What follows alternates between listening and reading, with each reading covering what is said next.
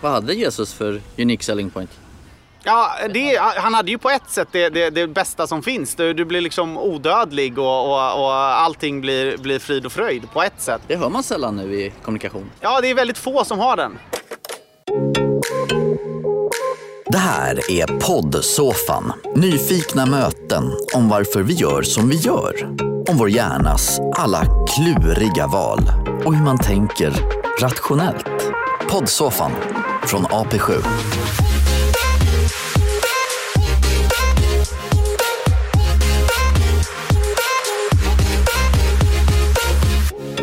Mm, kör vi då. Dagens gäst har skrivit flera böcker och den senaste titeln Bang for the buck. Det blev årets bok inom marknadsföring för att han visade hur man når kundens hjärna. Han är doktor i ekonomi vid Handelshögskolan i Stockholm. Välkommen till poddsoffan, Erik Modig. Tack! Jag är superglad att vara här. Varför då? Ja, men det är så här, vi får sitta ute. Jag sitter inlåst i en källare nästan varje dag här nu och sitter och, och spelar in film. Så att bara få en timma ute i solen här var helt fantastiskt. Varför sitter du inlåst i en källare? Ja, nej men du vet, jag måste ju göra allt digitalt nu. Jag ska ju undervisa då eh, flera hundratals studenter som jag inte får träffa och då måste jag ju då spela in allting eller ha webblänkar och det gör jag då i en studio i en källare. Så det är där jag tillbringar mina coronadagar. Du har väldigt volymstark röst. Ja, jag, är, jag har blivit eh, som min, min mamma och far brukade säga. Du har blivit eh, eh, belönad med en väldigt hög och genomträngande röst. Så att du skulle nog kunna sitta tre bord bort och du skulle fortfarande få bra, bra inspelning. Du är ännu mer safe. Ja. På armlängds avstånd, eller snarare på ett stativs avstånd där mikrofonen sitter i andra ändan, så sitter vi och trivs på en träsoffa i närheten av Skanstull på Södermalm i Stockholm i en park. Jajamensan. Du är marknadsföringsforskare då och expert i konsumentpsykologi dessutom. Vad är den vanligaste frågan du brukar få kring vad du jobbar med? Uh, det vanligaste, jag är ju framförallt fokuserad på, på marknadskommunikation, alltså reklam. Och det vanligaste jag oftast får är så här, men den här reklamen funkar väl inte? Det här är ju inte bra reklam. Det får jag väldigt ofta. Har du sett den här reklamen? Den kan ju inte sälja några produkter. Så det får man väldigt ofta. Och då säger du jo, det gör den. Eh, då säger jag, jo det gör den. Eh, och så, och då, det, det absolut vanligaste, jo men inte på mig. Och då säger jag, nej det är också det vanligaste svaret när det kommer till att, att så här, se på reklam. Att man, kan försö- man förstår ju att det funkar men man är ganska säker på att det inte funkar på en själv. Och det kan man till och med säga, man, man frågar folk så här, funkar reklam på dig? Då är det ganska tydligt nej. Men om man frågar, funkar reklam på din granne? Då är det ganska tydligt ja. Och det här är ganska intressant just att vi, vi tror att reklam funkar men absolut inte på oss själva. Att vi kan eh, dissekera den på något sätt bättre själva. Eh, ja, exakt. Man tänker då ändå så att mm, såklart reklam funkar för att annars skulle ju företag inte så lägga så mycket pengar på det. Men jag har ju inte blivit påverkad av reklam. Tänker man ju. Nu har det ju varit aktuellt här med att eh, det kan finnas risker kanske att lägga alla ägg i en korg vad gäller marknadsföring och, och satsa på enskilda personer, influencers kanske. Då är man ju väldigt beroende av vad de gör privat. Eh, definitivt. Uh, och jag tror väl generellt sett att när det kommer till marknadskommunikation så ska man då lägga det i många olika delar uh, för att just kunna se vad är det som... För att olika kunder söker upp information på olika sätt och därför så brukar man säga att, att liksom minst tre olika vägar in. Men självklart så kan ju även då att satsa på personer eller på någon enskild kanal kan ju vara riskfullt. Vad tror du? Är det bra att köra på influencers eller? jag tror så här att, att det, det det måste vara en väldigt bra match för företaget. Det är många som jag tycker väljer influencers lite baserat på trend eller tycke istället för att ha en influencer som ett långsiktigt kan, kan, kan jobba med varumärket och där då den här personligheten och innehållet, det här ni pratar om, verkligen är liksom en perfect match med det liksom value proposition och det värderingar ens varumärke står för. Eh, sen finns det ju några få där du skulle kunna välja influencer bara rent på räckvidd. Alltså de har så många följare att vi kommer nå ganska många eh, oavsett. Men det är ganska få där. Så att jag tycker att, eh, jag, jag tror på det men jag tror att man måste välja med väldigt, väldigt stor omsorg.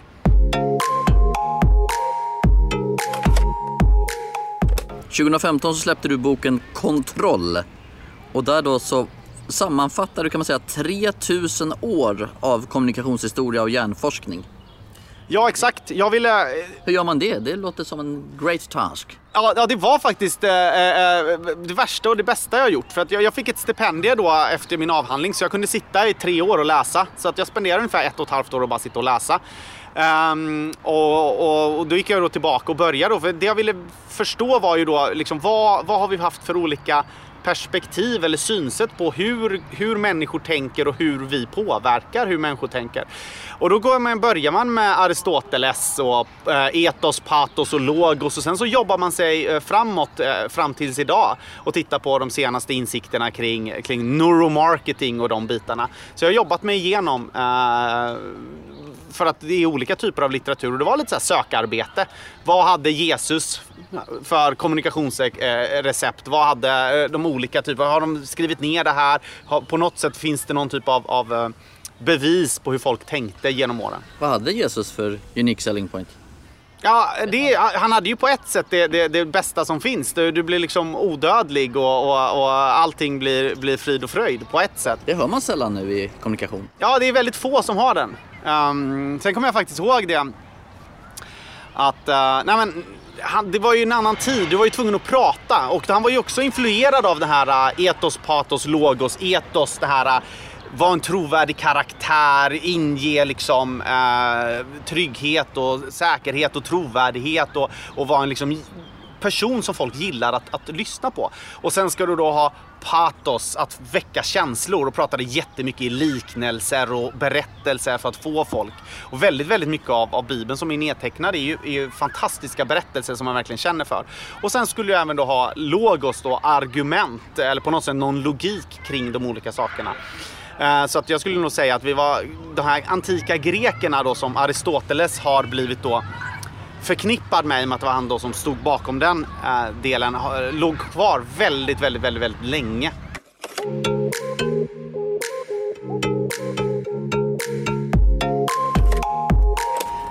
Bang for the buck. Valuta för pengarna kan man säga att det är va? Ja, exakt. I din senaste bok som heter just då Bang for the buck, där har du ett eget verktyg för att förstå hur den moderna kunden fattar beslut. Kan man säga så?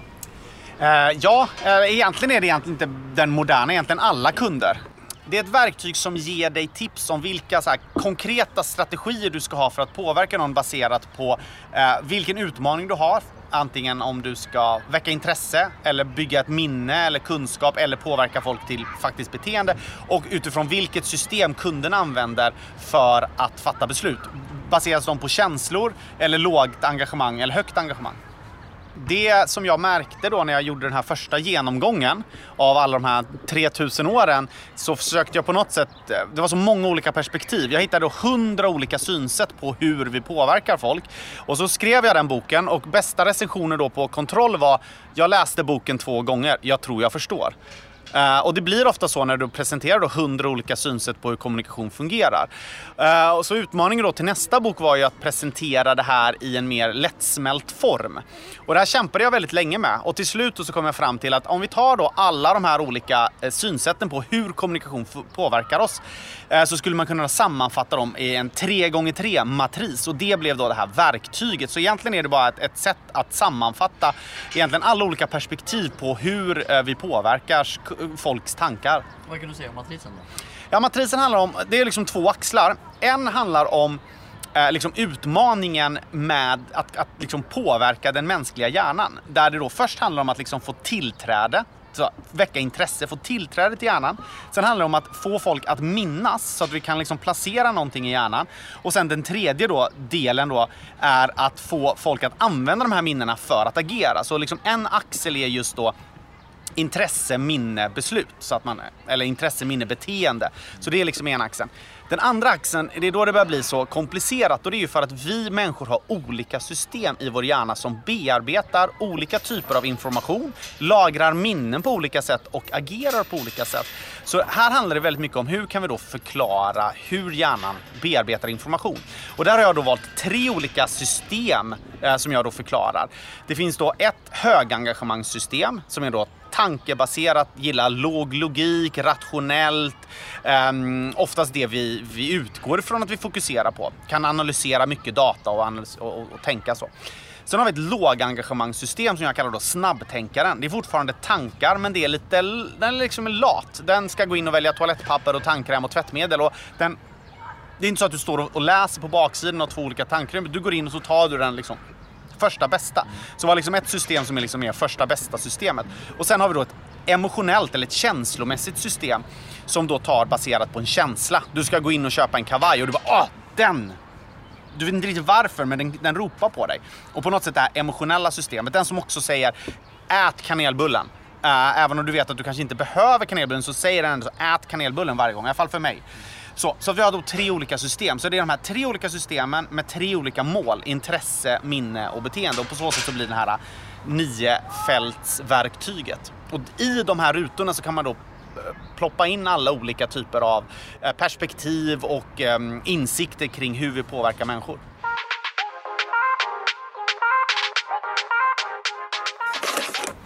Är det så att även banker och fonder typ använder ditt verktyg? Jag tror eh, framför allt att det kan eh, hjälpa dem att förstå vil, liksom hur folk eh, tänker kring, eller fattar beslut. Eh, jag tror att det är många banker eh, som, tror att, som är väldigt rationella. Ja, men om du sparar hos så får du det här eller så får du det här. Medan man kanske missar eh, andra aspekter som det emotionella. Hur känns det? Hur, hur bygger vi kring så här, sociala bevis? Att vi visar att andra väljer det här och på så sätt påverkar. Eller att bara göra det smidigt och enkelt. Att man har missat den biten. Det har ju öppnat upp för väldigt många nya bolag som har kommit in i den här sfären just för att det var så komplicerat. Så jag tror man har har suttit lite i den här rationella fällan. Man tror att, att det är så otroligt rationella och högengagerade kunder. Eh, nu tycker jag man har blivit bättre de senaste åren, men jag tror att det finns en risk i, i, i det. Och det tror jag man skulle kunna lära sig mycket av. Om man pratar långsiktigt sparande, då kan det ju bli väldigt bra om, om det är bra. Och det kan också bli något som, som urholkar väldigt mycket om det inte är bra. Har du något tips liksom till vanliga människor så att säga? Hur man kan liksom vara på vakt för, för, för säljknep och så? Ja, men, någonting som man alltid ska vara, ha koll på det är sådana här klassiska så här, knapphet. Bara nu. Eh, ett begränsat antal. Lita inte på det oftast så, om de säger det här priset har vi bara de här tre månaderna. Du kan oftast få det veckan efter och veckan därefter. Efter. Så var lite skeptisk till de här klassiska säljsymptomen som knapphet och tidsbegränsning och bara för dig och så. Utan ja, känn inte stressad på grund av det. Det andra som vi kan se idag handlar ju väldigt mycket om det här sociala. Vi är väldigt sociala personer vi människor, vilket gör att väldigt många bolag visar upp då andra människor som då köper våra varor eller använder våra varor. Och just som vi varit inne på det här med influencers. Vi tittar på någon som bloggar som skriver om det här. Här tror jag att det är väldigt viktigt att man, man, man tittar, men är det här ett betalt samarbete? Och nu är det ju lag på att de måste faktiskt eh, liksom skylta med det och där tror jag man ska vara ännu mer kritisk till att verkligen så här, ja men det här är ju faktiskt betalt. För vi ser även i forskning på just hur, hur, hur människor som även om, om du är din favoritbloggare som säger och så står det betalt samarbete så är det oftast du som tycker nej, nej, nej, det är inte betalt. Den, den gillar den här den gillar den här produkten ändå. Den, har ju någonst den kan ju säga nej också till samarbetet, även om det är betalt, tänker man väl? Exakt, man tänker ju det. Eh, och man tänker, nej men de skulle inte göra det här ändå. Så att vi har det, alltså, att, att tro på de här bloggarna och influencers som vi kanske gillar ligger väldigt starkt inneboende i oss. Så, så där tror jag man ska vara ännu mer försiktig. Liksom, eh, de här eh, tv-personligheterna eller radiopersonligheterna eller kändisarna som vi verkligen gillar mycket. Var lite extra kritiskt om ni gillar dem väldigt mycket. För du har inneboende i dig att verkligen tro på att just de gör inte det här för pengar utan de vill verkligen mitt eget bästa. Får jag säga en till? Eh, sen så tror jag också utifrån, och det här kanske inte handlar om säljknep utan det handlar väldigt mycket om dig själv. Att försöka förstå i vilket eh, tillstånd tar du sämst beslut? Är du hungrig, trött, stressad eller inte har fått bekräftelse för att du har gjort ett dåligt val tidigare?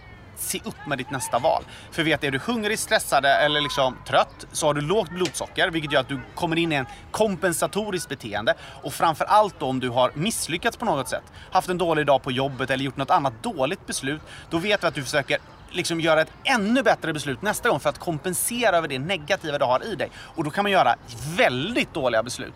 Så när du mår liksom trött, hungrig, liksom stressad eller när du känner jävlar vilket dumt beslut det där var. Se upp med nästa beslut. För du kommer att försöka kompensera eh, och det är oftast då man kan göra riktigt dåliga beslut. Ät och gå och lägg dig och vila. Exakt. Till exempel så lärde ju jag mig efter att jag hade läst allt det här så sa jag då till min, min fru att vi har en regel att vi får inte prata om någonting som kan innebära en konflikt när vi är hungriga, trötta eller stressade. Vilket gjort då att nu har vi två småbarn så vi har inte pratat problem på tre år. Äh, men vi försöker då säga så här, okej okay, båda tar en timma ledigt från jobbet mellan klockan 9 och 10. Vi går och lämnar barnen på förskola. Nej, Nej, en dag. Om vi har till exempel Uh, jag, vill, jag vill åka till min mamma och pappa, du vill inte det. Ska vi, ska vi springa, tillbringa två semesterveckor där eller där? Alltså så här, potentiella, eller du ställer inte ner disken. Så här, så, här, så här saker som man tycker kanske att det är bra att ta upp klockan kvart i tio en torsdagkväll när båda är stressade, hungriga och trötta. Eh, då är det som att liksom, ah, men ska vi inte släppa av en atombomb mitt i vårt förhållande? Eh, och så kan man då tänka, eller så ser vi då till att vi försöker då jobba och så vi kan ta ledigt då tisdag efter lämning. Vi lämnar barnen, sen går vi och bokar bord på något trevligt eh, restaurang eller café. Så sätter vi av 9 till 11 eller något sånt där. Vi, vi tar kapten en annan dag. Och så sitter vi där med vår favoritfrukost och så säger vi du, okej, okay, hur ser du på det här?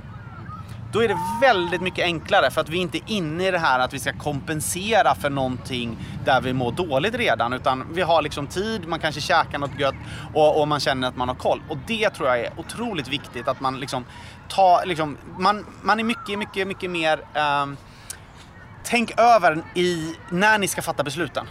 För att vilken tidpunkt, vilket tillstånd ni befinner er när ni fattar beslut avgör otroligt mycket hur bra beslut ni gör jag försöker hitta en, en, när jag är i ett bra tillstånd, försöker jag hitta en strategi som jag då läser på att det är den här du ska ha.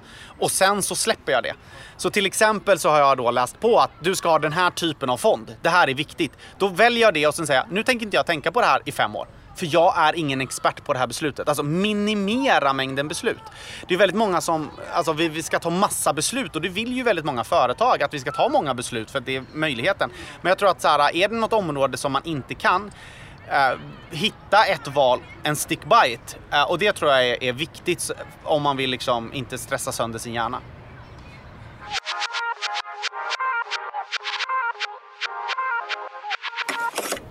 Vad vet du om sommaren? Vad ska du göra? Eh, jag vet faktiskt inte. Förmodligen blir det eh, beroende på lite hur långt man får resa inom Sverige så blir det besöka eget sommarställe och sen även föräldrars sommarställe och lite morföräldrars sommarställe. Men vi får se det här enkelt. Vi har väldigt många mor och farföräldrar som vill träffa våra barn och det är väl det vi hoppas mest på att det går att hitta någon lösning på den situationen. Men jag vet faktiskt inte riktigt hur det kommer se ut. Och när ni diskuterar fram detta, kom ihåg att göra det då en förmiddag utan barn. Ja, vi gjorde faktiskt det här, här förra veckan. Vi hade satt av en tid där och satt vi och, och, och fikade i solen och, och snackade ihop oss. Så det kan bli något? Ja, det kan nog bli något. Vi börjar inte bråka då i alla fall. Sen får vi se om vi är dumma nog att börja prata här nu eh, fem i tio ikväll. Men, men det, det finns nog potential ändå. Erik Modig, marknadsföringsforskare och doktor i ekonomi vid Handelshögskolan i Stockholm och författare. Vad kul att prata med dig. Detsamma, det var supertrevligt. Poddsoffan från AP7.